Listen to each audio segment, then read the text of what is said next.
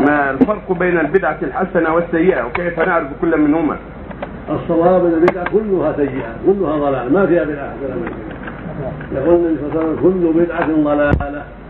أما قول بعض العلماء أنها قسمان حسنة وسيئة هذا قول من ما عن الدليل الصواب أنه ليس هناك بدعة حسنة كلها ضلالة.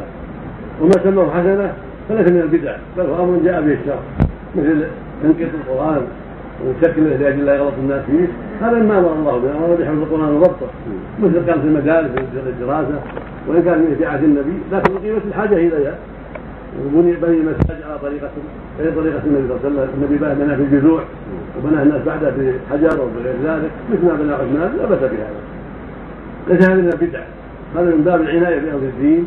وإقامة الشعائر على الوجه الأكمل مهما أمكن.